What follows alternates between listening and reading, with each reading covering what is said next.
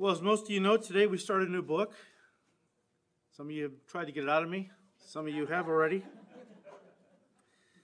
You know, as I prayed to the Lord and asked Him what He wanted us to do on Sundays after we've just spent two years in the book of Ephesians, I, I felt drawn to do something from the Old Testament.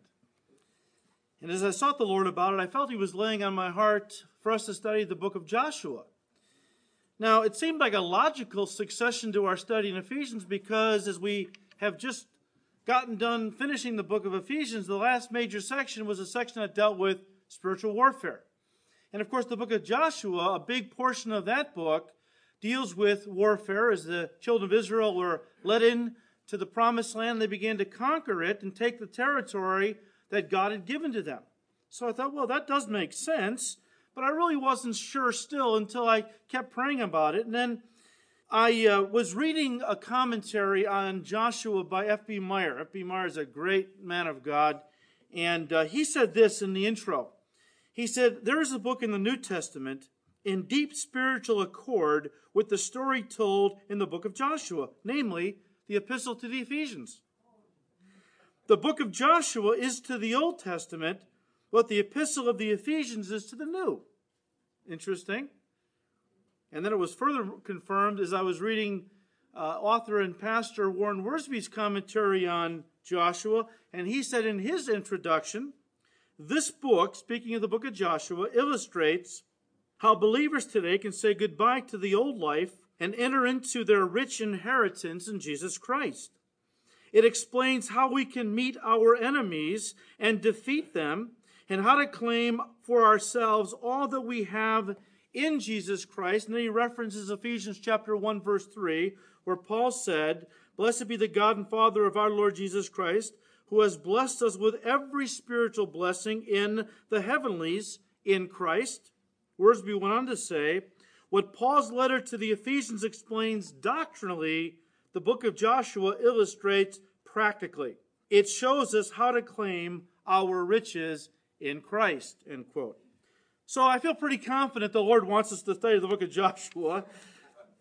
Now I realize that for a lot of Christians today, there's a mentality that I've noticed, and this is just speaking in general terms, not specifically of our church, but there are many Christians today that regard the Old Testament as, well, old, okay?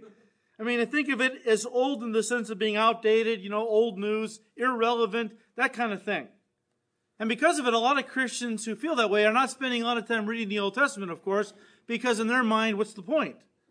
If it's the outdated Testament, why do I want to hang out in what's old news? I want to stick with the new stuff, right? The, the, the relevant stuff, the New Testament. But let me say this you will never really understand the New Testament without reading and understanding the Old Testament.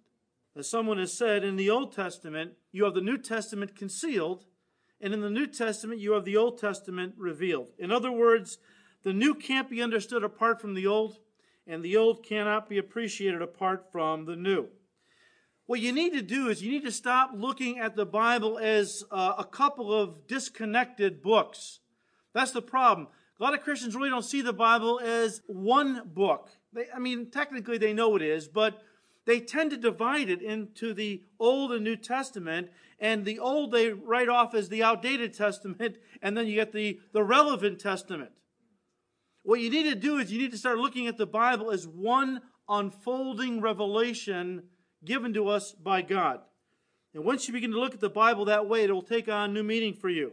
You will begin to see the Old Testament as preparatory for the new, and as such essential for living the Christian life. Alan Redpath said along these lines, he said, Furthermore, we begin to discover that God's way of dealing with man in the Old Testament is but a picture of his dealing with man in the New. Salvation for a fallen race was to be through the man Christ Jesus from the very beginning. But prior to his coming, his death, and resurrection, God dealt with the nation into whom Christ was born in the same way as he would thereafter deal with men individually through the Lord Jesus Christ. In other words, God's dealing with Israel was a type of his dealings with you and me, end quote.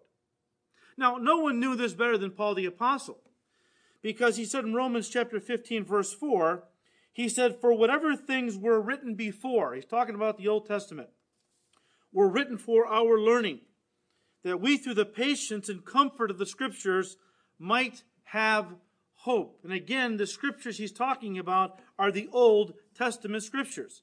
So Paul says, look, man, the Old Testament is not outdated or irrelevant. It's very much relevant. In fact, those things were written for our learning in the New. We learn from the lives of these Old Testament saints. I look at guys like David and Joseph and Daniel, and I see the Holy Spirit saying, Look at these men. This is the kind of life you want to live in your Christian life. Then I see guys like Samson and Saul and other people, and the Holy Spirit's got a big circle and a line through it over them. This is not how you want to be. The New Testament gives us in principle what the Old Testament lives out in practice.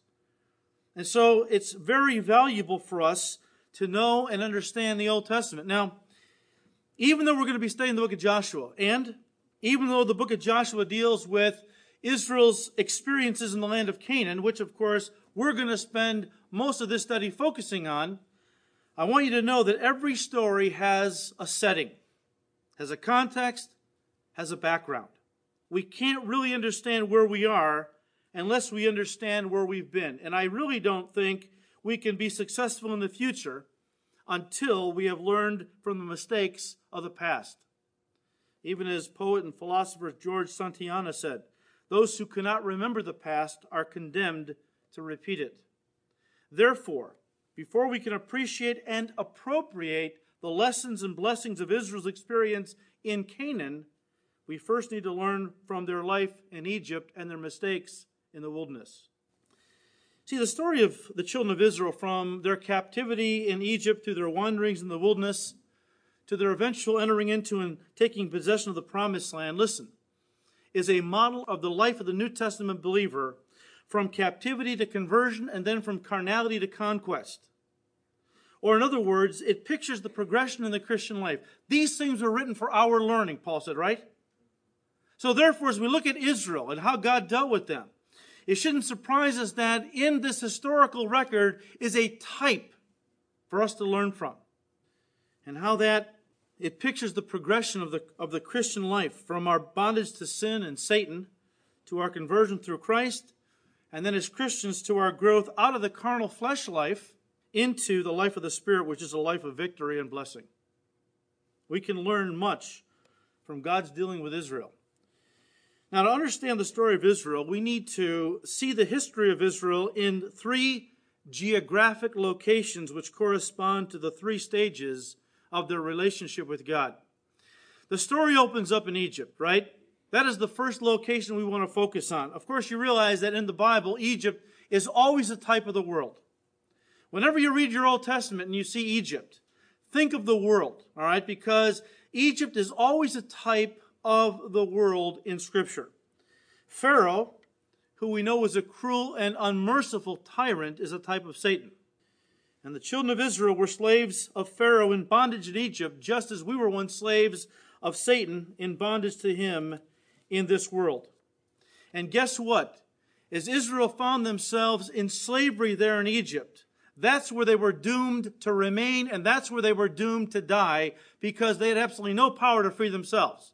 Just like when we were born into this world, we were born in sin, in bondage to the devil, and as such, we had no power to redeem ourselves.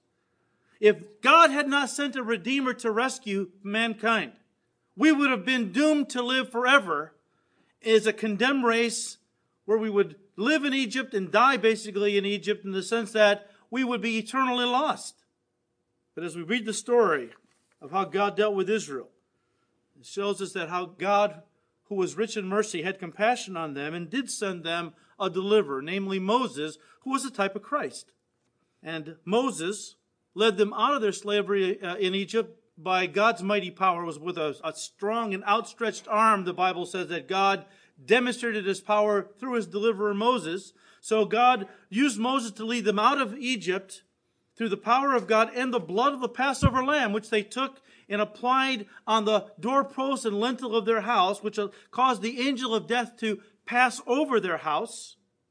And after leading them out of Egypt, the Lord then opened the Red Sea, and they passed through it on dry ground into the wilderness, which is the next geographic location we want to focus on. But before we do, let me just point out one thing.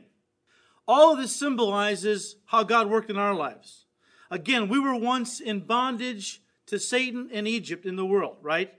But God, through his miraculous power, the new birth is a miracle.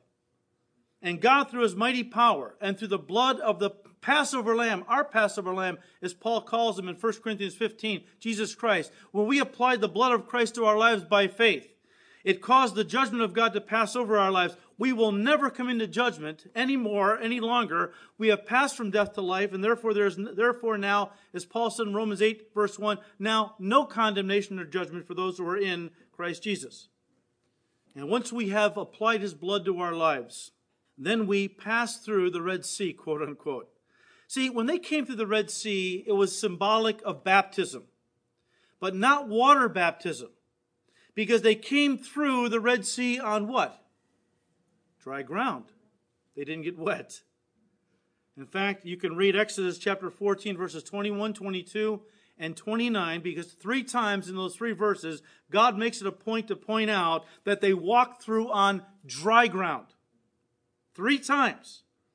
This was a, a type or a picture of baptism, but not water baptism. Well, then what kind of baptism was it? Well, you see, the word baptism is a word that simply means to immerse. Well, but what are we immersing into? Well, that depends on the context. Sometimes it is water. Sometimes it's the Spirit. Because the Bible talks about how we are baptized in the Holy Spirit. In Matthew chapter 3, John the Baptist said that there was one coming after him whose sandal straps he was not worthy to loose. And he's going to baptize you with the Holy Spirit and with fire. There's, there's a variety of things in the New Testament that are associated with the word baptism. You have to look at the context.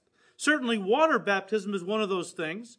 But here, it speaks of a dry baptism. What does that mean? It's the, it's the baptism that Paul spoke of in Galatians chapter 3, verse 27. He said, For as many of you as were baptized into Christ have put on Christ. See, that happened instantaneously when you gave your heart to Christ and applied his blood to your to the doorpost and lintel of your heart, you might say, by faith. When you did that, you were instantly, miraculously baptized into Christ. In other words, you were taken and placed in Christ. See, in Christ is the place where all blessings flow to us as children of God. We studied the book of Ephesians for two years. I'm going to give you a little test. What was the theme in two words of the entire book of Ephesians? Let me hear it. Thank you. I feel validated.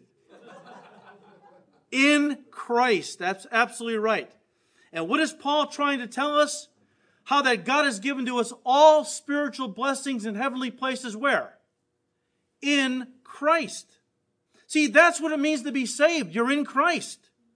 How do you get in Christ? You accept Him by, as, by faith as your Lord and Savior, and the Spirit of God baptizes you into Christ. Then we take you down to the water and dip you in the water because that's an outward ritual or a symbol that really points to that spiritual reality. Why do I make a big point out of this? Because there are many Christian groups who teach that water baptism is in view in these passages and that water baptism is essential for salvation. That's absolutely untrue. We don't believe in baptismal regeneration. Christian New Testament baptism never precedes conversion, it always follows it. We don't baptize infants here at Calvary because we don't believe that that regenerates them.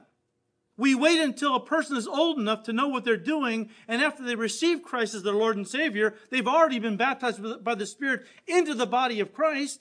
Now we take them and baptize them in water to signify that. You can read Romans chapter 6 because Paul talks about that. So I just bring that up because some people want to tack on water baptism as, that, as if that's essential, and they point to the Red Sea crossing and say, well, I see, they went through the Red Sea. That's a type of water baptism. They didn't get wet. They didn't get wet. The Holy Spirit wants us to understand that. He's not talking about water baptism there. He's talking about the baptism that comes when the Spirit of God places you in Christ at the moment of salvation.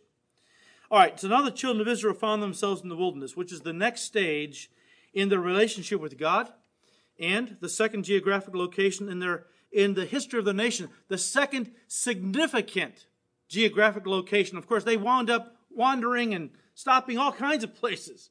We're talking about the three significant locations.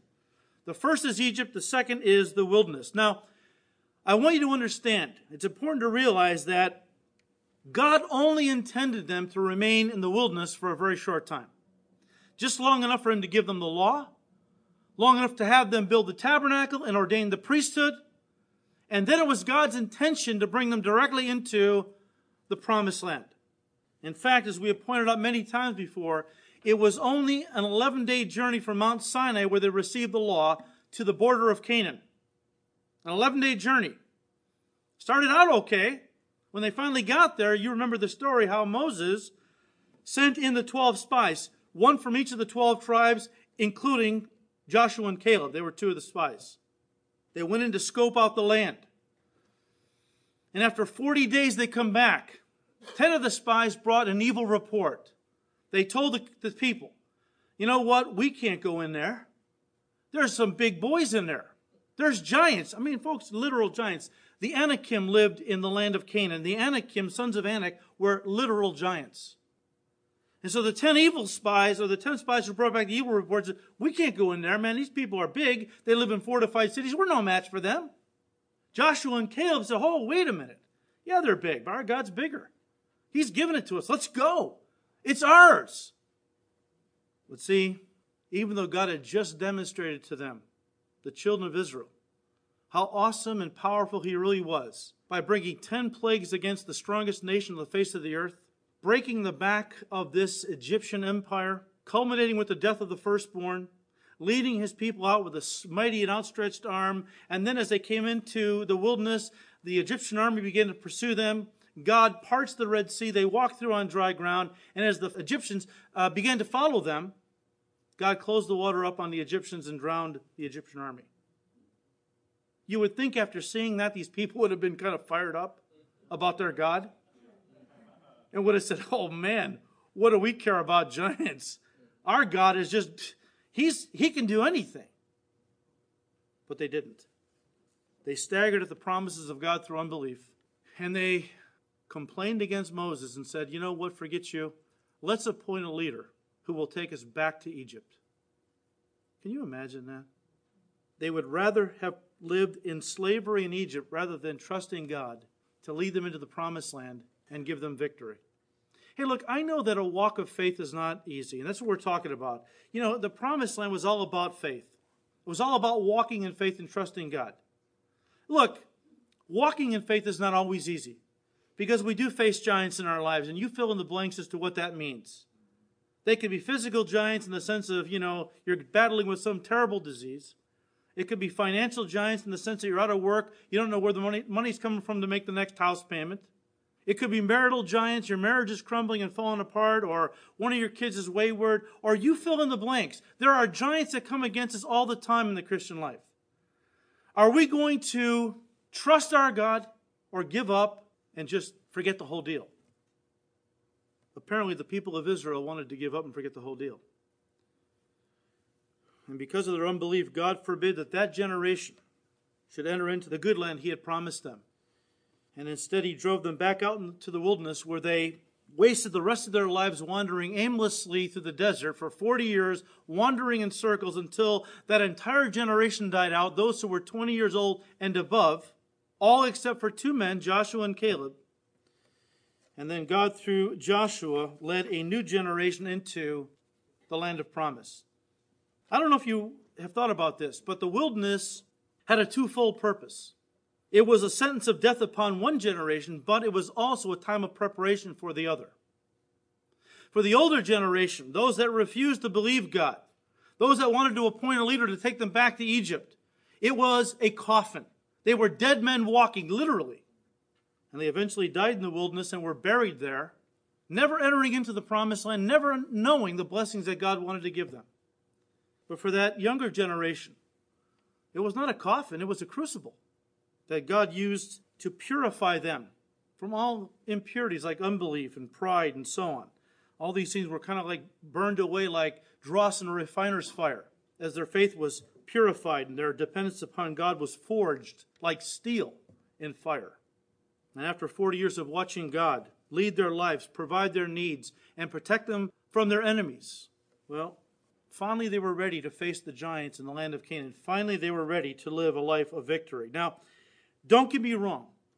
Don't get me wrong. This didn't happen overnight. Spiritual growth never does.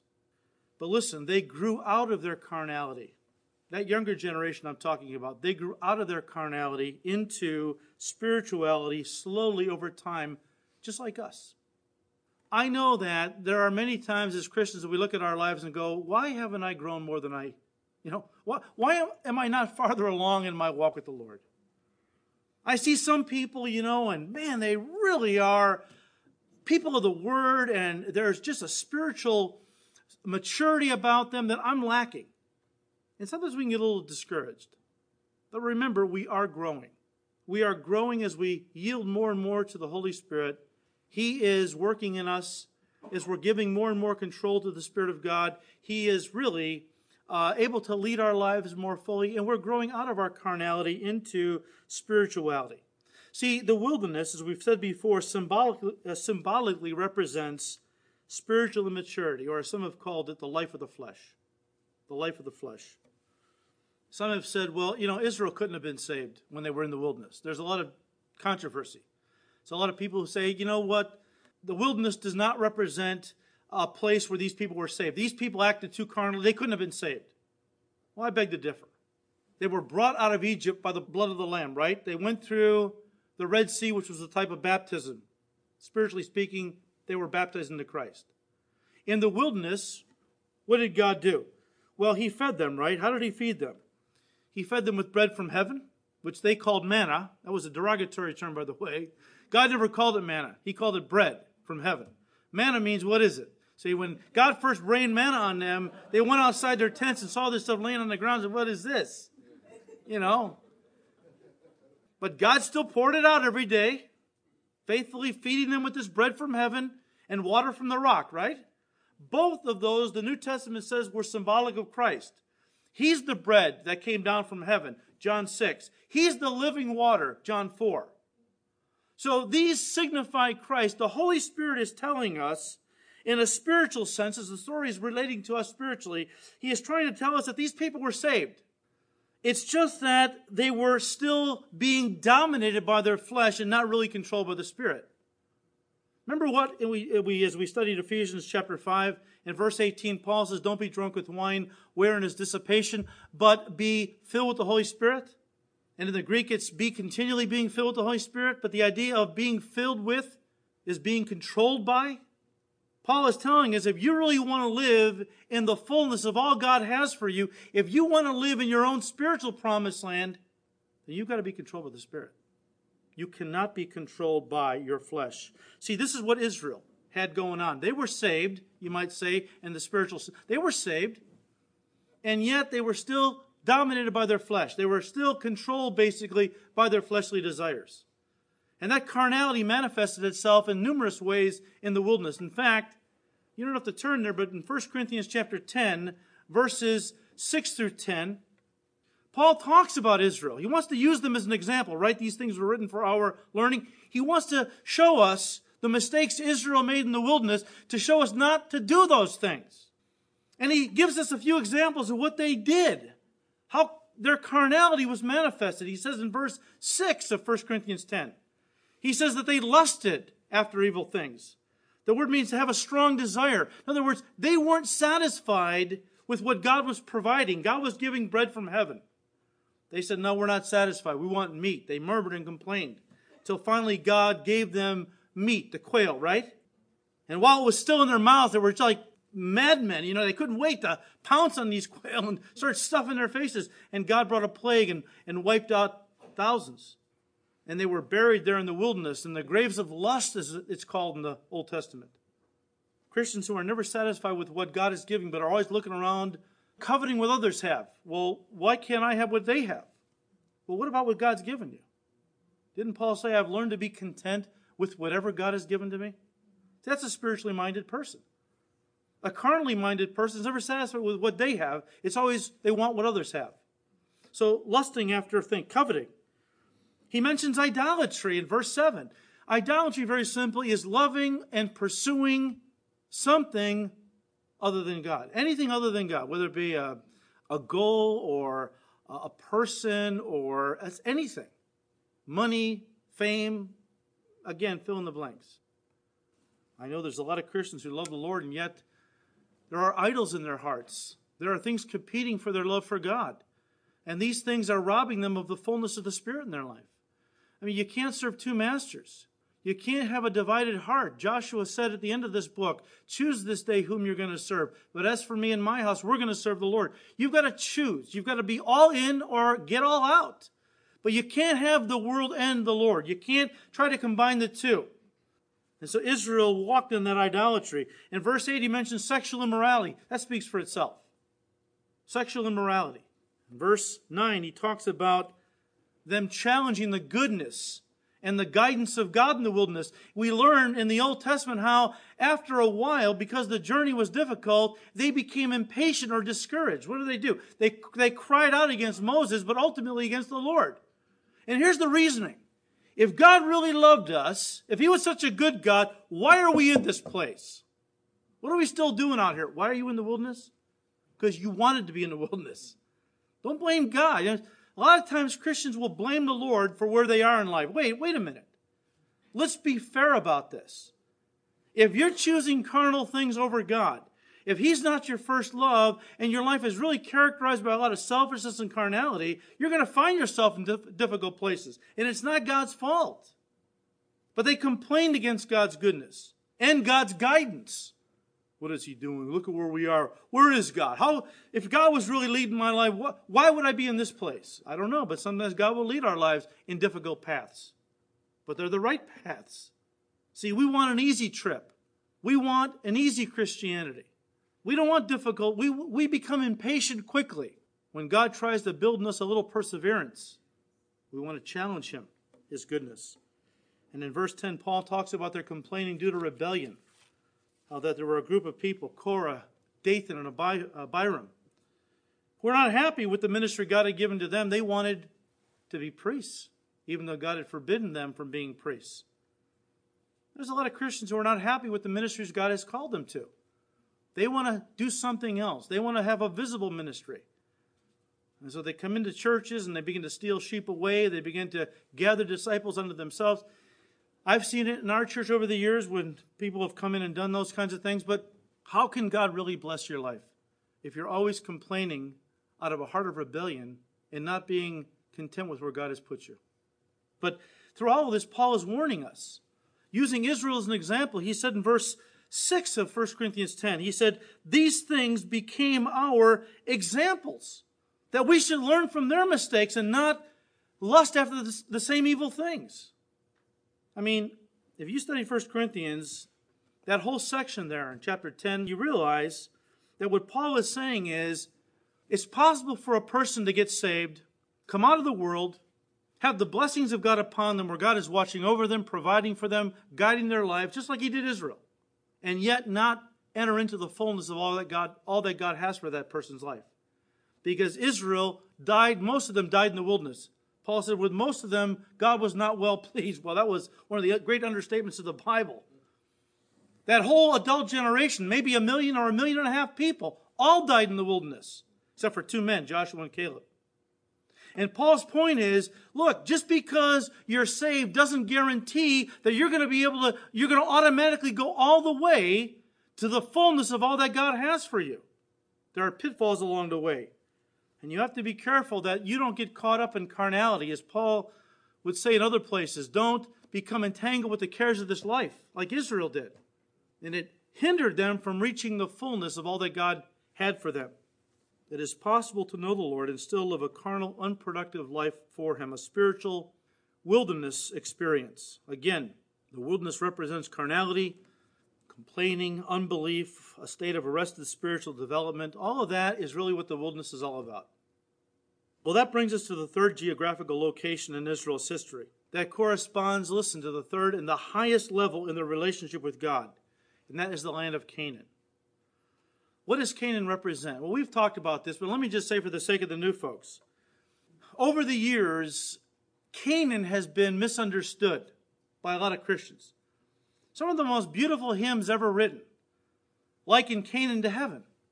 And the crossing over the Jordan or through the Jordan is symbolic of death. You know, swing low, sweet chariot, coming for to carry me home, you know, talking about carrying me through the Jordan, you know, and into heaven. Well, that's a beautiful hymn. It's just faulty theology. Because once Joshua led them into the land of Canaan, they fought many battles with the Canaanites. When we get to heaven, there's not going to be any wars fought. You know why? Because there's not going to be any enemies left. By that time, all the rebels in the universe, including Satan and all of his demons, are going to be in hell. Heaven will not be a place where we fight any battles. They're all done by that time. So Canaan doesn't represent heaven. So what does it represent? Listen, it represents life in the Spirit here on earth, right now. That life of victory and blessing and fruitfulness that is ours in Christ now. Not someday, but right now. Sadly, though, a life that fewer and fewer Christians nowadays seem to be entering into. So much carnality in the body of Christ, so much defeat, so much wasting of, of time and lives that could be used for God's service, wandering aimlessly, pursuing things that are never going to last, things of the earth, and not really living for the Lord, gathering and laying up treasures in heaven. Again, as we all know, Canaan is called the promised land. And spiritually, that equates to what Peter said. Remember how Peter said that God has given to us many exceedingly great and precious what? Promises. Peter said that God has given to us many, many great promises. But you know what? They're not ours automatically. You have to appropriate those promises by faith. As we're going to see when we enter into the book of Joshua, God's going to say to them, Everywhere the sole of your foot touches, I have already given it to you. But they still had to go in and fight the battles and defeat the enemy and take the territory by faith. It was theirs, but if they didn't appropriate that land by faith, they weren't going to have it. Just like in the Christian life, we need to appropriate what God has promised to us by faith and walk in that faith every day to watch Jesus Christ give us the victory and bless our life by leading us in the right paths and using us to defeat various enemies that come against us, both inside of the flesh and outside from the world. These are not things that are ours automatically, though. We're going to learn these lessons over and over again as we study this book. So we have three locations that Israel found themselves in Egypt, the wilderness, and then Canaan. These three places correspond to three different categories of relationship with God. Paul, interestingly, divides the world up into these three categories in 2 Corinthians 14 and then through the rest of the chapter into the beginning of chapter 3 of 1 Corinthians. You don't really have to turn there, but just listen to me. Interestingly, we see in the Old Testament Egypt, the wilderness, and Canaan, three different locations that speak of three different kinds of relationship with God that Israel uh, had. And then Paul in the New Testament divides the world into those same three categories. He talks about the natural man, the end of chapter 2. He talks about the spiritual man a little farther in chapter 2. And then, beginning of 1 Corinthians chapter 3, he talks about the, the carnal man. Now, the natural man is a term, natural man, that's a term that speaks of somebody who was born into this world through natural means, but has not yet been born again spiritually. We know from John 3 that Jesus told a Pharisee, Nicodemus, unless you're born again or born from above, you're not going to see heaven. We know that to go to heaven, you have to be born twice once physically, the second time spiritually. The natural man is just an unsaved person. They're born once, they're born physically into this world, but they haven't yet been born again of the Spirit. And Paul says in 1 Corinthians 2, verse 14, he said, But the natural man does not receive the things of the Spirit of God, for they are foolishness to him, neither can he know them because they are spiritually discerned. In other words, the natural man does not have the equipment, okay? Uh, the receiving equipment, if we could put it that way, to receive the Spirit's broadcasts, you might say. The Spirit is speaking, the Spirit is guiding, He's leading. Those of us who are born of the Spirit, we're tuned in. The natural man doesn't have the equipment. In fact, the word natural in verse 14 is psuchikos in the Greek. And it really means, it comes from two, uh, the word psuche, which is the word for soul in Greek, and the ikos at the end uh, signifies controlled by. So psuchikos means somebody who is controlled by the soul, the soulish person. In the scripture, the soul represents the seat of the emotions. The unsaved person is dominated by their emotions. They live for the appetites of the body. See, that's like the animal kingdom. Animals are two dimensional creatures. They have a body and a consciousness or a soul. And their soul lives pretty much to satisfy whatever the body wants. Animals eat, they drink, you know, they, they procreate, but it's, that's the level they live on. The natural man or the unsaved person lives pretty much on that level. They have a soul or a consciousness, but it's pretty much dominated by their body appetites. And as such, they're completely disconnected from God. They may go to church and they may give God lip service, but they really don't have any communion with God because they don't have a spirit. Their spirit is dead. And Paul contrasts the natural man, psuchikos, with the spiritual man, pneumatikos, in 1 Corinthians 2, verse 15. And that just means a person who is dominated by the Spirit. Once you give your heart to Christ, you're born of the Spirit. In other words, now you are a three dimensional being. Your spirit is made alive, it's born again, and it's connected to God through His Spirit. And you know what? Once you're born of the Spirit, it's a whole different level of existence. You're a three dimensional creature. And what characterizes you now as a spirit filled, three dimensional believer is not your mind is not dominated with the fleshly desires anymore. But now your mind is dominated with the Word of God and the will of God and the work of God. As Paul called it in 1 Corinthians chapter 2, verse 16, you have the mind of Christ. That's the difference between the soulish man and the spiritual man. And then in 1 Corinthians chapter 3, verse 1, Paul talks about the carnal man. Now, there's a controversy as to who is in view here. All right? The natural man, that's easy. That's an unbeliever. No problem figuring that out. The spiritual man or woman, that's easy too. This is a spirit filled believer. What about this carnal man? Who, who does this represent? A lot of people say, well, it's got to represent the world. Again, just another way of talking about the people of the world. Well, he's already talked about them. He called them natural men and women. So who are they? Well, he called them brethren. He also says that they were babes in Christ. So to me, I think it's obvious that these carnal people, in the context here, Paul is talking about carnal Christians. Some would argue with that. Some don't believe there is such a thing as a carnal Christian. Uh, look around the church. I think you see a lot of examples of somebody who can be saved and still not be dominated by the Spirit or controlled by the Spirit, but still be dominated to, the, to a large degree by their fleshly desires. In fact, the word carnal is the Greek word sarkikos, and it means to be dominated by the inclinations of the fallen nature. Who's Paul writing to? He's writing to those in Corinth. And Paul is telling them that after four or five years of being Christians, they have barely come through the door of salvation. They have barely come through the door. They, they walked into salvation through Christ and set up camp right there. So a lot of people like that. You talk to them, hey, you want to come to Bible study? You want to, hey, we got a ministry going on. You want to come and give us a hand? No, no, I'm, I'm good. Well, don't you want to, you know, don't you want to study the Bible? Don't you want to go out there and serve the Lord? Nah, as long as I'm going to heaven, that's all I'm really cared about. Just, you know, I'm saved. That's all I care about.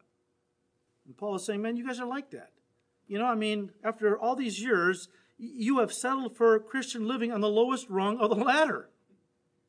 He is saying, in effect, you put yourself in a position where your relationship with God is literally profiting you nothing outside of salvation. You're getting none of the benefits of walking in the Spirit. You don't know anything of the blessings and the victory that come when you walk in the Spirit. As Alan Redpath said, the carnal Christian is a child of God, born again, and on his way to heaven, but he's traveling third class. Don't forget, Paul ministered in Corinth 18 months, second only to his three years he spent in Ephesus. And when he left, he considered them still babes in their faith. And by the time he wrote this epistle to them, He says in verse 3 of chapter 3, he said, Even now you are still carnal. They had no excuse.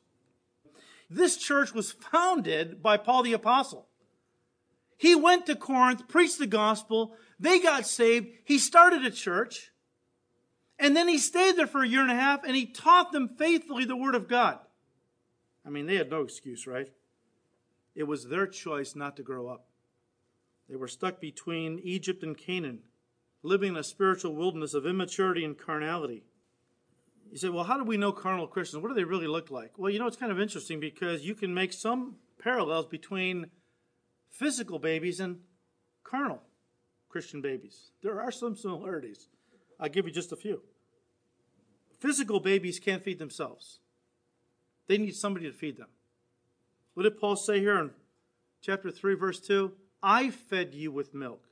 I had to feed you with milk because you couldn't feed yourself. Carnal Christians are either incapable or unwilling to feed themselves. And when they come to church, they expect the pastor to give them all the nourishment they should have been gathering for themselves all week long. You better make it, you better, pastor, you better make sure you've got some kind of a smorgasbord. When I come to church, boy, I expect to be fed good. Hey, no pressure there, right? But the problem is, and if the pastor doesn't speak to them to their issue at that moment, they feel like they've been cheated. When in reality, look, it's really not my responsibility to feed you. I mean, I enjoy doing it, and God has called me to do it, but I can't be your only source of nourishment. You've got to be feeding yourself throughout the week, getting into the Word of God, listening to teachers, getting out some books, studying and meditating on the Scriptures. Carnal Christians never feed themselves, they always look for somebody else to feed them. Secondly, physical babies are totally self centered. You ever notice that? They don't care about anyone but themselves. And if they can't have what they want, they scream and throw a tantrum. I've noticed carnal Christians do the same thing. They're completely self absorbed. I mean, God forbid you should not let them do something they want to do. They kick and scream and throw a hissy fit and either leave the church or, you know, stay and sow a bunch of discord. Because pastor or my leaders wouldn't let me do this or go over here and whatever else, whatever it was. And physical babies are constantly making messes of various kinds that others have to clean up. And I tell you, where there's a lot of carnality, where there's a lot of carnal Christians, it's a it's a real drain on energy and resources because you're always trying to clean up messes. You know, they don't. They're they're, they're so self focused that they hurt people's feelings. They say things they shouldn't. You know, they're they're just it's just a mess oftentimes. Now look, when you're talking about a physical baby, we expect these kinds of things from little kids, right? When you have a little a, a little baby in the house, you expect them to be messy and self-absorbed and uh, crying when they don't get their way. You know, that's just just that comes with the territory. If they were 15 or 20 years old, I don't think that would be so acceptable, though. And yet you've got Christians who have been saved for 15 or 20, 25 years, and they still haven't grown up. They're still doing the same things. It's sad. It's sad. Look, all Christians, once they are saved, enter into a spiritual wilderness. We're all babes in Christ, right? The moment you receive Christ, you are a babe in Christ. And as such, you enter into a spiritual wilderness. And there's going to be times when, of course, as a new believer in Christ, there's going to be times when people like that are going to, you know, they're going to need more time and effort. Uh, they're going to make some messes. They're going to throw some tantrums at times you understand that you give them a little extra room, you give them a little extra grace because they're new in the faith. But you have to have the right heart. They're going to want to grow out of that into a more spiritual walk. All Christians start out in the wilderness. But how long you choose to remain there, that's up to you. Now, look, as we come to the book of Joshua, the years of wandering for the nation of Israel have finally come to an end. Can you imagine this? Imagine that you were living back then. Imagine what it would have been like to be born, we'll say, during this wilderness wandering. Maybe you were born five or ten years into it, and so you've only known the wilderness. It's all you've ever known. You're 30 years old now. But all those years, all you had to cling to was your mom and dad telling you, someday this is going to be over with. Someday this, this wandering in this wilderness aimlessly is going to be done. There's a good land that God has promised us. We know it because Joshua and Caleb went in and they spied it out and they brought back a cluster of grapes that was so gigantic they both had to carry it on their shoulders. We know it's a good land. And that day is coming.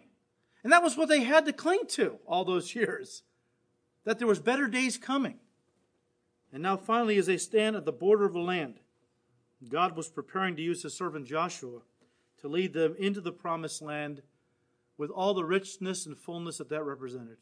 I would imagine they were extremely excited. And as they stood at the border of the land that day, it signified a new beginning, a new start, a new era in their walk with God. Even as I hope, as we stand here today, it also signifies a new beginning in your relationship with the Lord. The book of Joshua is a spiritual instruction manual on victorious Christian living. And if we study it, and as, as, you learn the principles and you apply them by faith into your life, I'm convinced that God is going to then, by His Spirit, cause you to step from the wilderness into a life that is brand new. Something that maybe for some of you, you've only read about in other people's lives, you've only heard about through hearsay. You know, you've read the, the biographies of great men and women in Christ. You've, you've heard how they stepped from the wilderness into a place of blessing and fruitfulness and victory. And you've always wanted that for yourself. But you know what? It's always been just hearsay. It's always been, uh, you know, living through somebody else vicariously through their experience. God wants you to have your own experience. He doesn't want you to live off the experience of others. He wants you to know that the promised land is real for you. And I know that there's a lot of Christians who are going through a tough time. And, and maybe this morning you came here and you really do, do feel like you've been in a wilderness. You know, it's like it's dry and it's just, your walk with Christ seems to be aimless. There's no purpose, it seems to it. You wander aimlessly around day after day. There's no fruit. There's no victory. There's nothing to look forward to. And you come to church looking to be encouraged, and you hear the pastor dump on you about carnal Christians and about this and that, and you're thinking, man, I didn't need to hear this. Yes, you do to show you that, you know what? This morning, you're standing at the border of a new relationship with God. This is your new beginning. And that's why we're studying this book. So we can glean the, the principles and by God's grace apply them into our lives. That once and for all you can step from the wilderness, which God so wants you to step from, into the life of the Spirit, and it's going to be an incredible new experience. Something you've never experienced before. Will it have battles? Will there be giants to face? Yeah, there'll be battles. But like Joshua and Caleb said, the land is ours. The giants are no match for our God. Let's go in and take possession of all the promises that God has given to us. If you have that kind of heart and you are ready to really trust God by faith, I guarantee you this is going to be a revolutionary study in your life. May God give us the grace to have the heart of Joshua and Caleb who said, Let's go, man. I'm tired of the wilderness. Let's go. And let's see what God's going to do. Father, we just thank you so much for your goodness and grace. Lord, I know that there are some here this morning who do feel like their whole Christian life has been lived in the wilderness. They do love you. They want so desperately to walk with you in closer fellowship. They want to know what, it, what it's like to have victory over the giants in their lives, over the bad habits and, and other lusts that they constantly wrestle with. They would love to be, Lord, filled with your spirit and being used by you for your glory. They, they would love to have a, a ministry that they can serve you through. But as of yet, it seems like everything has been drudgery, has been um, aimless wandering in a spiritual desert. Father, we pray in Jesus' name that's about to come to an end. Give us grace as we study this book to learn the principles that allowed Israel to go from the wilderness into the promised land. Father, we thank you. Bless this study. Use it, Lord, beyond anything we can even hope or imagine. For we ask all this in Jesus' name. Amen.